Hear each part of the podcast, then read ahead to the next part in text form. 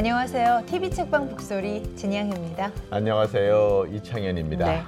얼마 전 한 연구소에서 지역 청소년들을 대상으로 노동하면 떠오르는 이미지에 관해서 물어봤는데요.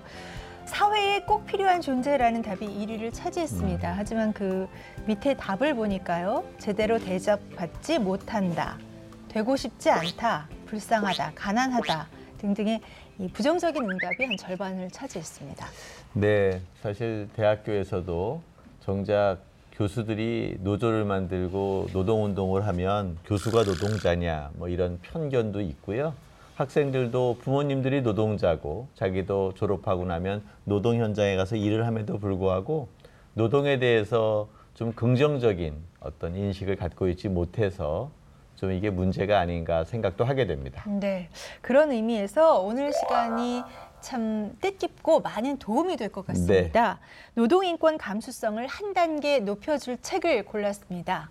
저자가 어떤 분이신지 먼저 영상으로 소개해 드립니다.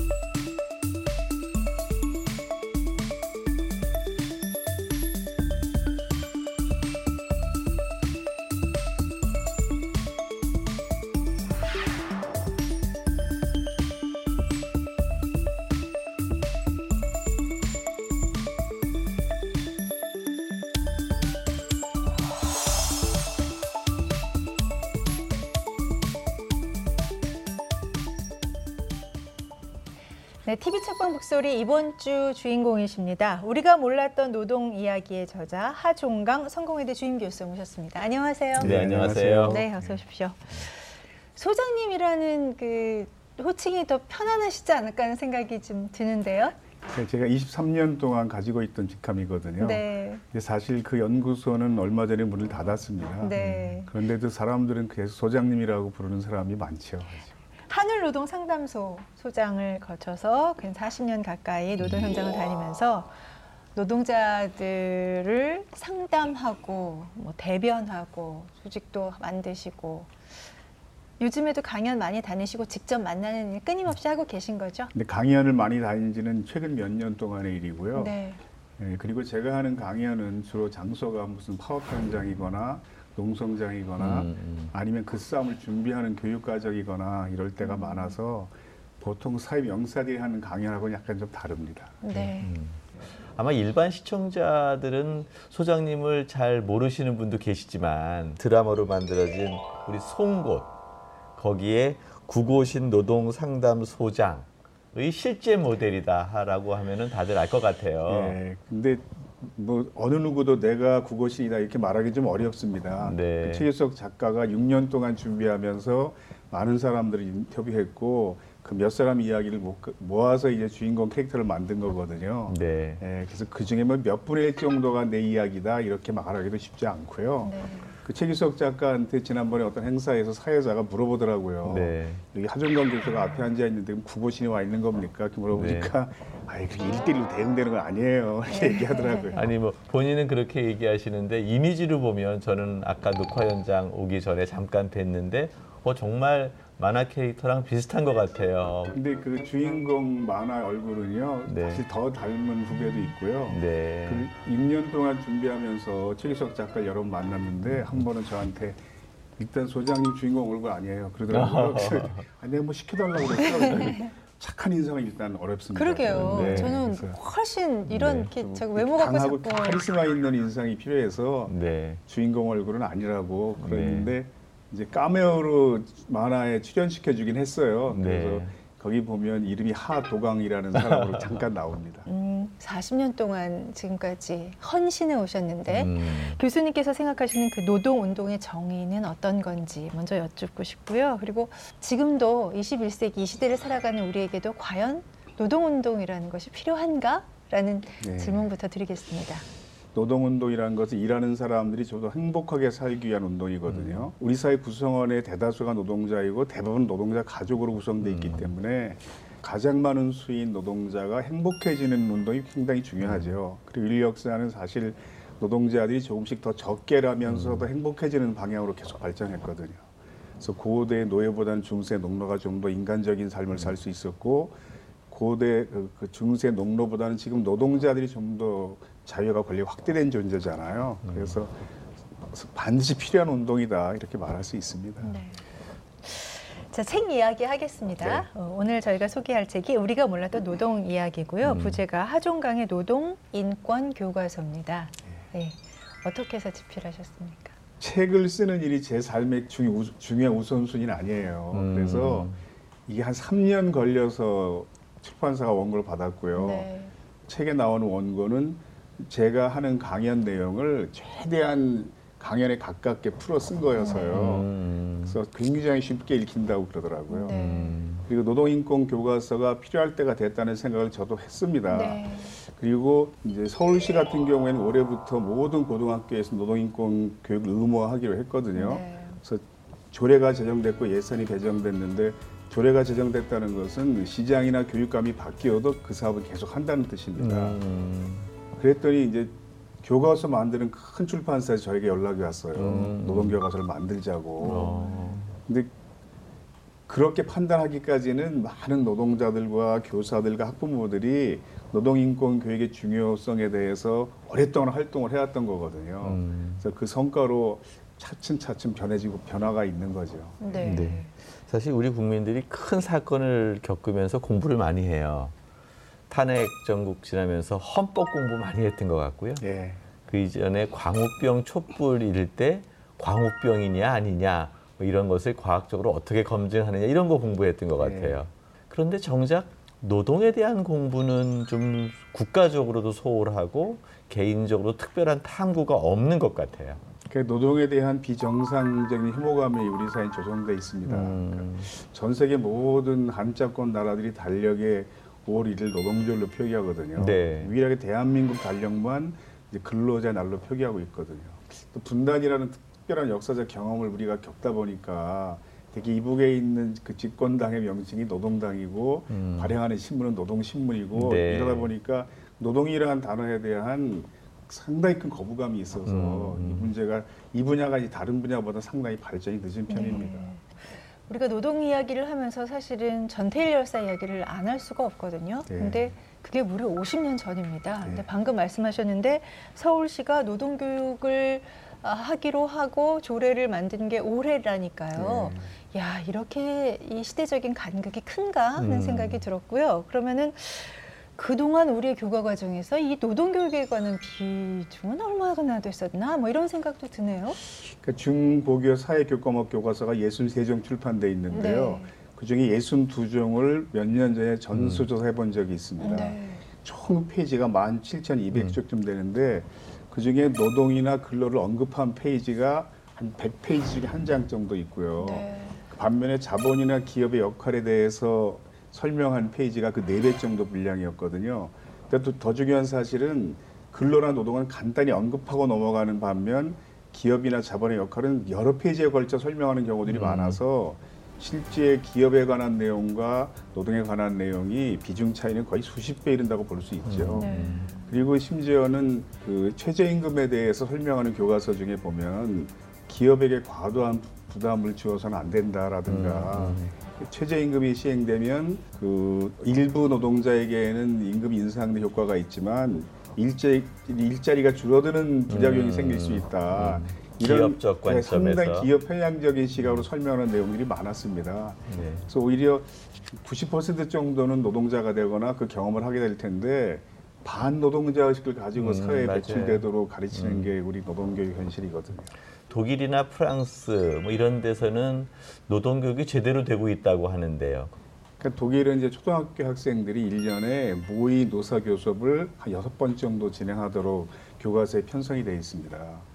그래서 학생들이 스스로 노동자 간부도 선출하고 어. 경영자 대표를 뽑아서 음. 모의 노소 교섭을 하는데 대부분 노동자 간벽화를 신청 학생들이 압도적으로 많다는 거죠. 음. 그 직접 독일 연수 가서 보고 온 교사들 얘기를 들어보니까 네. 어떤 학급은 한 명 빼고 다 노동자 간벽화를 신청했다는 겁니다. 음. 그한 명은 나중에 부모의 회사를 경영할 학생 한 명 빼고는 다.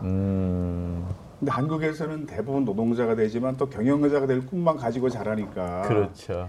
한국에서는 노동자가 되면 아, 나 재수없게 나 노동자가 됐을까 어. 이런 생각으로 자존감 없이 살아갈 수밖에 없거든요. 네네. 그 프랑스 같은 경우에는 고등학교 1학년 사회과목 교과서를 보면요. 네. 단체 교섭의 전략 전술을 짜는 내용이 전체 교과서 비중의 3분의 1 정도를 차지하고 있습니다.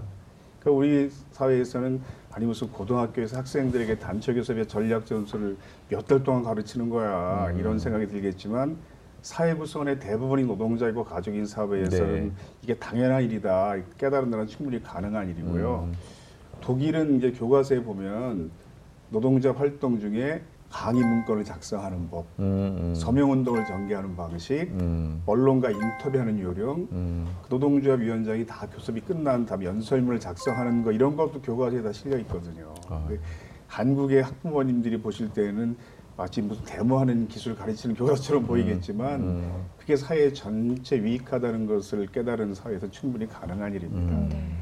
프랑스 사람들은 나는 파업하는 사람들의 권리를 그렇죠. 인정하고 지지한다. 음, 내가 좀 맞아요. 불편하지만 예, 그들의 권리에 대해서 네. 인정한다. 뭐 이런 인터뷰도 우리가 많이 네. 이제 다큐멘터리를 통해서도 봤고요.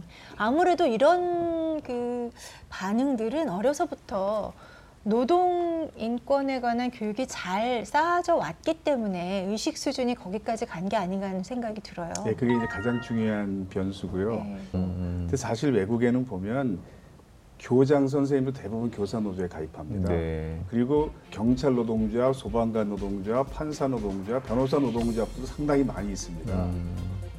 심지어 군인 노동조합 있는 나라도 있거든요. 그 핀란드 보건복지부 차관이 한국을 방문한 적이 있었는데 네. 기자회견에서 무슨 얘기를 했냐 하면 나도 노동조합원입니다. 이렇게 음. 말했거든요. 그래서 사회가 발전할수록 노동자에 포함되는 개념은 계속 확장될 수밖에 없어서 그 나라 국민 소득이 몇만 달러인가 꼭 이게 선진국 기준이 아니라 그 사회에서 어느 직책까지 자기를 노동자로 인식하는가 이런 것도 함께 보는데 독일은 장관까지 가입할 수 있습니다. 음. 물론 다 가입하지는 않아요. 음. 근데 지금의 그 독일의 메르켈 총리가 독일 내에서는 보수파 정치인이거든요. 음. 그런데 총리가 되면서 뭐라고 말했냐 하면 가능하면 총리도 음. 노동자 계급 신분을 유지하면서 네, 예. 노동자 앞에 계속 낼 수 있으면 좋겠습니다. 음. 그러니까 내가 장관일 때까지는 노동자 계급에 속할 수 있었는데 총리가 되면 이제부터 지배 계급에 속하는 게 이렇게 어, 아쉽다. 음. 음.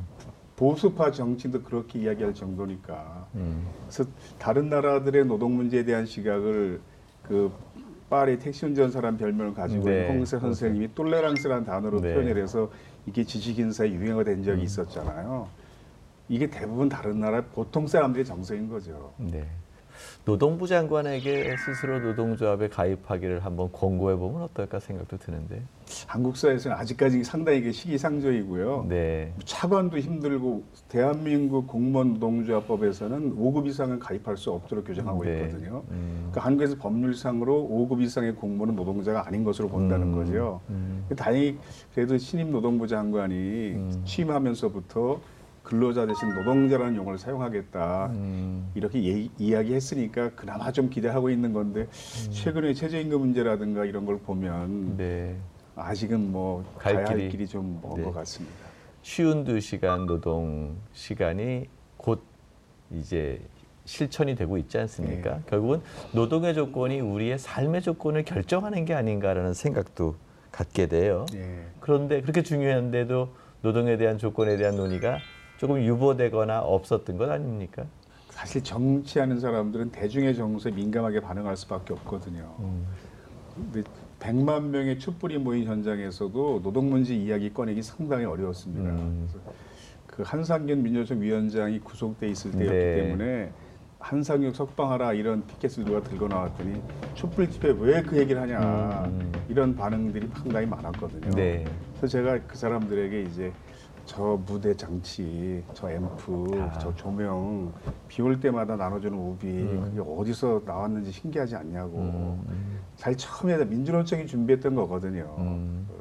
그래서 아직은 깨어 있는 시민들도 상당히 자기가 개혁적이라고 생각하는 사람들도 노동 문제에 대한 시각은 다른 나라 기준으로 볼 때는 거의 극우 보수와 큰 차이가 없는 음. 특이한 현상 한국사 형성이 됐는데 그건 그 개인의 탓이 아니라 전 세계에서 한 식민지를 40년 거치고 음. 그 뒤에 분단을 70년 정도 네. 겪으면서 네. 그 와중에 군사정부가 30년가량 있었던 이런 경로를 거친 산업사회가 아직 없기 때문에 굉장히 특이한 정서가 형성이 됐습니다.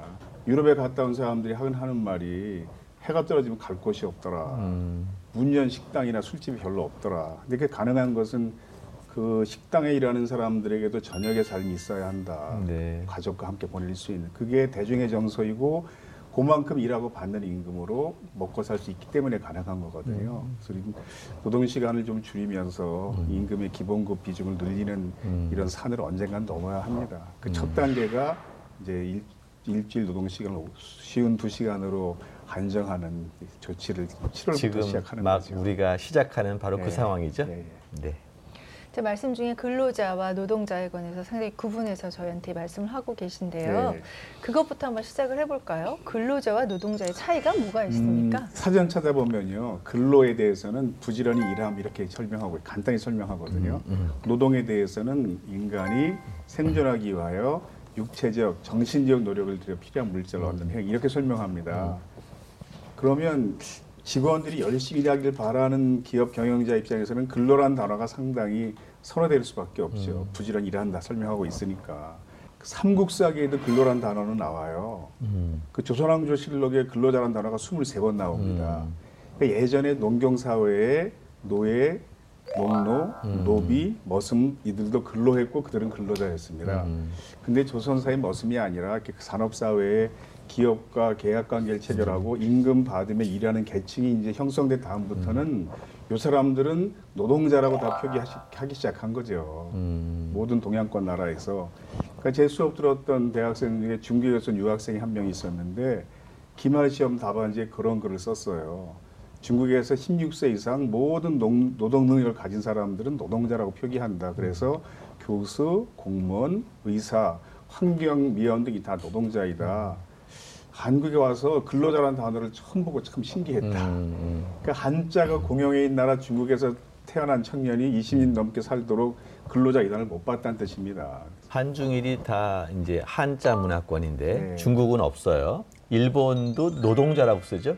그, 근로란 단어가 있지만 아, 예. 노동이라고 예. 표현하고요. 음. 모든 대만이나 중국이나 일본 논문에는 노동자 천명당 노동 손실수라고 음. 표기된 지표가 있어요. 음. 이걸 한국의 학자나 공무원들이 번역할 때 굳이 근로자 천명당 근로손실수로 바꾸거든요. 음, 음. 이렇게 할 필요는 없는 거죠. 그 사실 수배던 전단지 같은데 보면 우리 사회의 어떤 고정관념이 담기게 되잖아요. 네. 거기에 보면 노동자 풍, 뭐 이제 이렇게 되는 거죠. 네, 그 보일 때마다 사진을 찍어놔서 그런 네. 사진이 여러 장이 있습니다. 네. 최근에 경찰청에서 뭐 개선하겠다 네. 이런 발표를 했다고는 해요. 그러니까 험사궂게 생긴 사람을 표현할 때 노동자풍이라고 음. 사용을 해왔고 음. 대개 부모님들이 또 길에서 힘들게 일하는 사람을 보면 음. 또 공무원한테 노동자 된다 이렇게 음. 말하기도 하고 심지어 어느 학교 그 교실에 붙어 있는 급훈에는 맞아요. 네, 공부 안 하면 공장 가서 미팅할래, 네. 대학 가서 미팅할래 음. 이렇게 써 있는 경우도 있었으니까 그러니까 노동에 대한 부정적인 시각이 우리 사회 거의 모든 계층에 있거든요. 그 책에 보니까 외국에서 노동자에 대한 인식이 어떤지, 노동조합에 대한 인식이 어떤지, 노동조합의 조합원으로서의 음. 활동하는 게 어떤지에 대해서 상세히 비교가 될 수 있는 여러 가지 것들을 음. 실어 놓으셨어요. 슈렉2 보셨어요? 네, 슈렉 봤죠. 네. one, two 다 했어요. 네. one, 만 보고 봤는데. 그러세요? 네. 슈렉2에 있는 그 부분을 담으셨거든요. 네. 제가 그 책 내용을 읽어드릴게요. 미국 애니메이션 슈렉2에는 이런 장면이 나옵니다. 주인공들이 마녀가 사는 성을 방문했을 때 정문을 지키는 경비가 주인공들을 건물에 들여보내지 않으려고 하자 주인공 슈렉이 사실 우리 노조에서 나왔다라고 음. 거짓말을 합니다. 음. 그러자 정문 경비는 자신이 받은 부당한 대우에 대해 호소하며 얼른 성 안으로 들여보내줍니다. 음. 정문 경비가 노동조합에 대해 상당히 의호적 시각을 갖고 있다는 걸 알 수 있습니다. 우리 사회에서는 거의 그 반대입니다. 경비나 도우미 직원들이 웃음 띤 얼굴로 친절하게 안내하다가도 노동조합에서 왔습니다. 라고 말하면 대개는 얼굴에서 웃음이 가시면서 쌀쌀 맞은 표정이 됩니다. 음.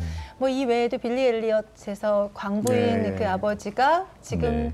노동조합에서 파업 중인데 내가 여기 왔습니다. 음. 그랬더니 승리하십시오. 뭐 이런 음. 영화의 내용도 담으셨고 네. 그랬던데 우리는 왜 이렇게 노조에 대해서 심리적인 거부감이나 아니면 혹시 내가 저기에 연루될까봐 두려워하는 마음 뭐 이런 것들을 갖게 된 걸까요?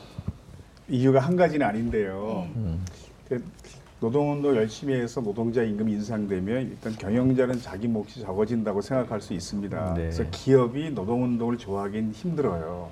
한국은 아까 얘기한 것처럼 기업이 다른 나라와 달리 식민지 시기에 출발을 해서 군사정부에서 성장했다는 특징이 있기 때문에 그 특성상 죄책감이 없이 노동운동을 탄압하는 성향이 좀 강해졌고요. 그리고 한국은 분단이라는 정서를 가지고 맞아요. 있다 보니까 음. 노동, 좀 빨갱이, 불순 음. 막 이런 음. 인식을 사람들이 가지게 되니까 중간에 완충 역할을 하는 시민들의 역할이 사라져 버린 거죠.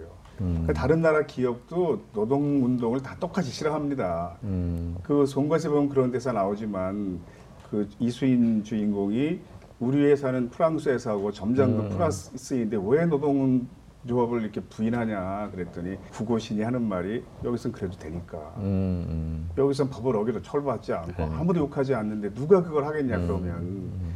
그 우리나라 최대의 재벌이 무노조 경영을 한다고 자랑하고 네. 또 그런 걸 관철하기 위해서 노조를 탄압했던 사례들은 이제는 좀 없어져야 되는 게 아닌가 싶고요. 요즘도 강의 끝나고 질의응답 시간에 보면요. 네.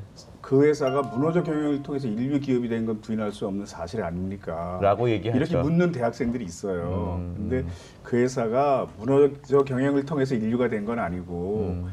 인류 기업이라는 생각을 계속 심어주면서 노동조합을 방어한 거거든요. 그렇죠. 그래서 그 계열 회사의 노조가 설립된 예들이 있는데 공통점이 뭐냐 하면 아, 우리 기업이 인류가 아니었다는 것이 확인됐을 때 그때 음. 노동조합이 만들어졌거든요. 음. 그래서 외환위기 이후에 한 유통업체 이제 노조가 만들어졌을 때 보면 동종업체 다른 회사에는 음. 체불임금이 없었어요. 음, 음. 근데 그 재벌 계열 마트에서 체불임금이 발생했어요. 음. 그때 노조 바로 만들었거든요. 음, 음.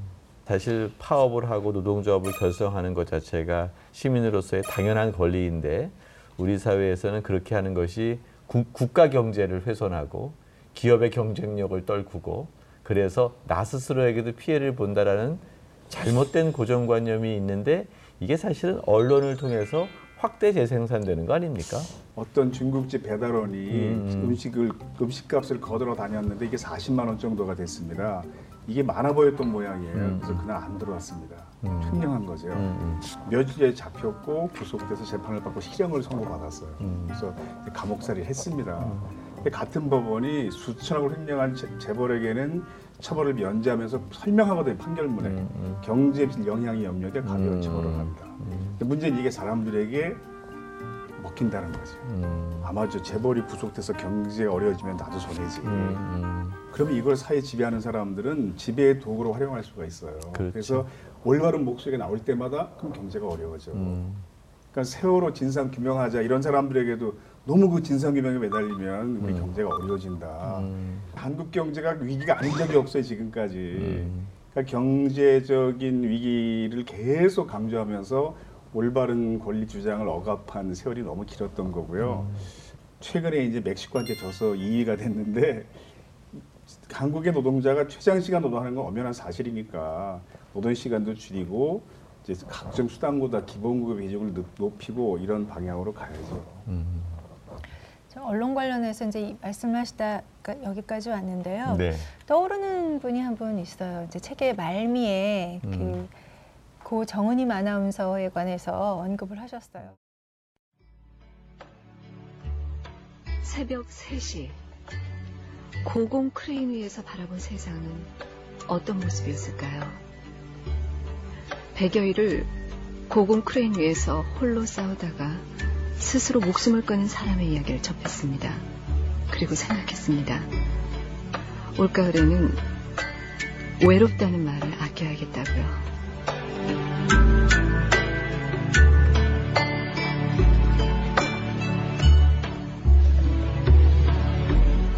진짜 고독한 사람들은 쉽게 외롭다고 말하지 못합니다.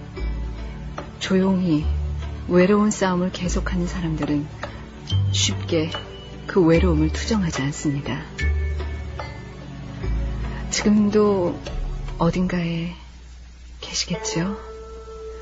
마치 고공 크레인 위에 혼자 있는 것 같은 느낌. 이 세상에 겨우겨우 매달려 있는 것 같은 기분으로 지난 하루 버틴 분들, 제 목소리 들리세요? 저 FM 영화 음악의 정은임입니다. 그러니까 정은임 아나운서가 그 간진중공업에서 129일 동안 농성하다가 자살한 사람 이야기를 방송에 오프닝으로 했거든요. 음. 근데 그게 한 번이 아니었거든요. 그리고 그 사람 유서 속에 어떤 내용이 있었냐 하면 아이들에게 필리스 운동화 사주지 못해 참 미안하다. 음. 근데 그 바로 이틀 뒤에 정은임 아나운서가 그 얘기를 또 했어요. 그래서 음. 19만 8천 원이라는 돈이 음. 어떤 정치인의 하루 식사값도 안 되지만 음. 죽음을 선택한 사람에게 끝까지 마음에 줄 수 없는 음. 짐이었다 그 돈이. 그래서 유서의 그 내용을 듣고 어떤 음. 일하는 노동자가 그 주변 동네에 돈을 모아서 아이들에게 인라인 스케이트를 사준 이야기를 굉장히 길게 또 오프닝을 했어요. 그래서 한 번이 아니었는데 저도 이제 그 방송 듣다 깜짝 놀랐는데 어, 야 어떻게 이걸 공중파 방송에서 이런 얘기를 할 수 있을까 싶었는데 정은임 아나운서가 아시겠지만 죽는 날까지도 그 노동조합 방송사 노동조합 여성부장이었잖아요. 그래서 물론 다른 경험도 있었겠지만 노동조합 간부로 활동을 하면서 음. 노동 문제에 관심과 애정이 생길 수밖에 없었다. 그래서 경험이 개인에게 영향을 미치는 것처럼 음. 한 나라가 겪은 역사가 그 음. 사회 정치성에 영향을 미치는데 음. 요 책을 읽은 경험이 올바른 노동자로 당당하게 살아가는데 좋은 경험이 됐으면 좋겠다 음. 이런 취지로 마지막에 그 얘기를 넣었고요. 사실은 그 뒤에 역사 얘기를 좀 길게 제가 하고 싶었어요. 근데 너무 이게 진전이 음. 안 되니까 거기서 이제 아쉽게 온 걸 마무리한 겁니다. 참 이제 요즘에 노동 문제의 현안 중에 제일 중요한 게 최저임금제가 되게 중요한 것 같고요. 네. 그다음에 비정규직 문제인 것 같아요. 네. 특히 무슨 사고만 나면 뭐 크레인 사고 등등 다들 사망자의 대부분이 비정규직인 거예요.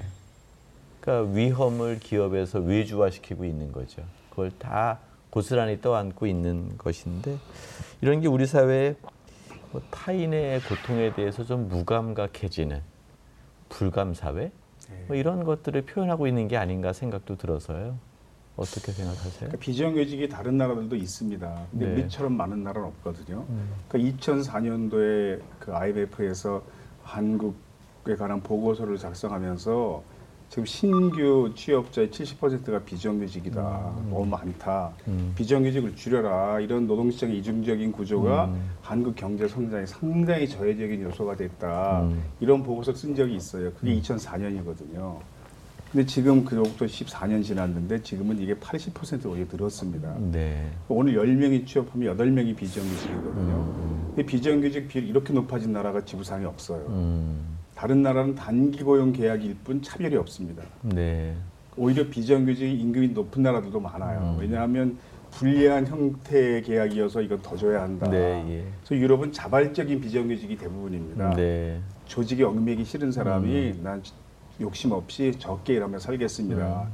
사실 우리가 주 5일 근무 되게 충격적이었잖아요. 네. 어, 근데 또 한 번의 충격이 이번 그 쉬운 두 시간인 네. 것 같아요. 이제까지 우리 최장기 노동 시간을 자랑하는 대한민국이었잖아요. 그래서 이 사회적 효과가 어떻게 좀 나타날 것 같으십니까? 이제 7월 1일부터 그 법이 시행되잖아요. 네. 근데 주 52시간으로 단축된다고 자꾸 표현하는데 사실은 68시간으로 부당하게 늘어났다가 다시 완성 회복되는 겁니다. 네네. 그러니까 우리가 주 5일 근무제가 도입된 게 14년 전인데 네. 근로기준법에 주 5일 근무제라는 표현은 없습니다. 음. 주 40시간 노동제거든요. 음, 음. 그러면 보통 8시간이 하루 기준 근로 시간이니까 네. 보통 기업체들이 음. 8시간씩 5일, 5, 8이 40에서 5일 근무제라고 음. 표현이 된 거예요. 그 이후 10여 년 동안 그 일주일 노동 시간이 52시간으로 제한된다는 것에 대해 법률적 해석에 이견이 전혀 없었어요. 음. 그때 갑자기 68시간이 언제 나왔냐 하면 박근혜 정부 들어선 뒤에 노동시장 구조개혁 이야기 나오면서 음, 음. 68시간으로 하자 이런 행정 해석이 나온 거거든요. 음, 음. 이게 왜 68시간이 됐냐 하면 일주일의 노동 시간은 40시간으로 한다. 그리고 12시간의 연장 근로가 가능하다. 이게 근로기준법 내용입니다. 음, 음. 그런데 지금까지 근로기준법의 일주를 전부 7일로 해석했지 5일로 해석한 적이 없어요. 음. 근데 지난 정부에서 5일 근무제이기 때문에 여기 일주일 5일을 의미한다. 음. 그러면 나머지 이틀은 제외돼 있으니까 토요일, 일요일 8시간을 더해서 16시간을 더하면 68시간까지 가능하다. 이렇게 해석을 한 거거든요. 음. 이게 말이 안 되냐 하면 사실 주 40시간만 지키고 이걸 하루 7시간에 나누어서 6일 동안 근무해도 이 법은 아니에요. 음. 그런 사업장도 있고요. 그럼 네. 그 회사는 근로기준법이 일주일 6일로 봐야 돼요. 그 회사는. 음, 근로기준법의 기준이 회사마다 이렇게 달라질 수는 없는 거거든요. 음, 그래서 68시간이라는 좀 부당한 혜택을 음. 누리고 있다가 이게 다시 원점으로 돌아가는 게 52시간인 거거든요. 음, 그러니까 앞으로 노동자는 자기가 원해도 일주일 동안 52시간 넘게 일할 수 없고 노사가 합의해도 회사는 그 시간 초과 일을 시킬 수는 없거든요. 음. 그럼 노동자도 소득이 좀 줄어들긴 하겠지만 우리가 넘어가야 할 산인 음. 거고 그 시간만 일하면서 충분히 살 수 있을 만큼. 임금 받는 방향으로 이제 전환해야죠. 네. 네. 본질적인 것은 노동의 조건들이 바뀌어야 사회의 삶이 바뀌는 건데 노동 조건이 너무나 열악했었다. 근데 그게 비무장지대의 실질적 비무장화처럼 그 법적인 조건을 좀 충족시키는 이른바 정상화 과정이잖아요. 대학생들에게 제가 한 학기에 노동자 인터뷰 과제를 거의 매 학기마다 내거든요. 그러면 노동자 어떻게 만나지요? 그렇죠. 걱정하는 학생들이 있습니다. 그럼 제가 우선 가족 중에 찾아보라고. 음. 아 그렇구나 이런 표정들이 되거든요. 그러니까 노동자의 권리가 향상되는 것이 마치 자신과 관계한 문제처럼 생각하는 경향이 너무 많은데 우리 사회 모두의 문제인 겁니다. 네, 아주 뭐 오늘 그 노동에 대한 새로운 시각, 또 우리 사회의 오랜 고정관념, 뭐 그런 것들을 조장하는 언론의 문제까지 많이 다루었다고 생각이 드는데요. 저희가 공식 질문이 있어요. 우리 하종강 소장님, 또 네, 교수님 마음속에 오랫동안 남는 내 인생의 한 구절? 그 독일 나치 시대 베르톨트 브레히트라는 네. 시인이 있잖아요. 극작가이기도 하고 그 후손들에게란 긴 시에 보면 짧은 귀절 두 줄이 있습니다. 나무에 관해 이야기하는 것조차 그 많은 범죄에 대해 침묵하는 것을 의미하기에 음, 권력이 그런 온갖 악행을 저지르고 있고 많은 사람 고통당하고 있는데 내가 참 나무가 아름답구나 이런 시만 쓰기에는 좀 부끄럽다 전 이렇게 받아들였어요 그 음, 구절을 음. 그래서 고통당하는 사람도 있고 그들 고통스럽게 만든 사람들이 있을 음. 때에는 그 음. 고통에 함께하고 음, 그리고 고통스럽게 만든 사람들과 가, 같이 저항하고 음. 뭐 이게 그냥 인간의 도리라고 생각을 합니다.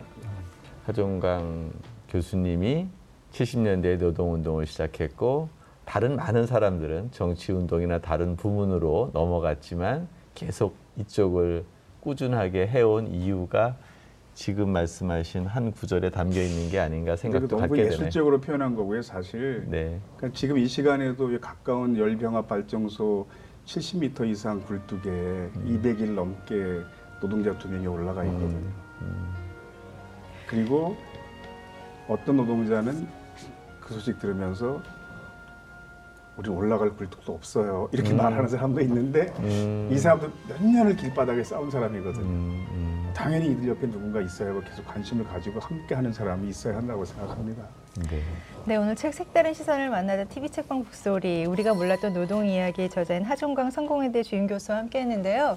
많은 독자들이 아, 쉽게 잘 익힙니다라는 말씀을 하신다고 하셨는데 아마 그 하 교수님의 어떤 그 시어에 대한 그 느낌이나 진심을 좀 더 알고 싶으시다면 책을 직접, 보시면 음. 아주 쉽게 잘 이해가 되실 것. 같습니다. 오늘 어, 편안하고 쉽게 우리가 몰랐던 부분에 대해서 말씀해 주셔서 감사드리고요. 어떻게 어, 의도한 대로 네. 노동 인권 감수성이 높아졌는지는 이제 우리가 이 스튜디오를 나가서 어떻게 생활하는가에 따라 달라지겠죠. 네, 그리고 예. 또 책을 꼭 사서 한번 읽어보시고요. 네. 네, 오늘 귀한 시간 내주셔서 진심으로 감사드립니다. 네, 감사합니다. 네, 고맙습니다. 네. 오늘 방송 좋았나요? 방송에 대한 응원 이렇게 표현해 주세요. 다운로드하기, 댓글 달기, 구독하기, 하트 주기. 더 좋은 방송을 위해 응원해 주세요. 다운로드하기, 댓글 달기, 구독하기, 하트 주기. 기억하셨죠?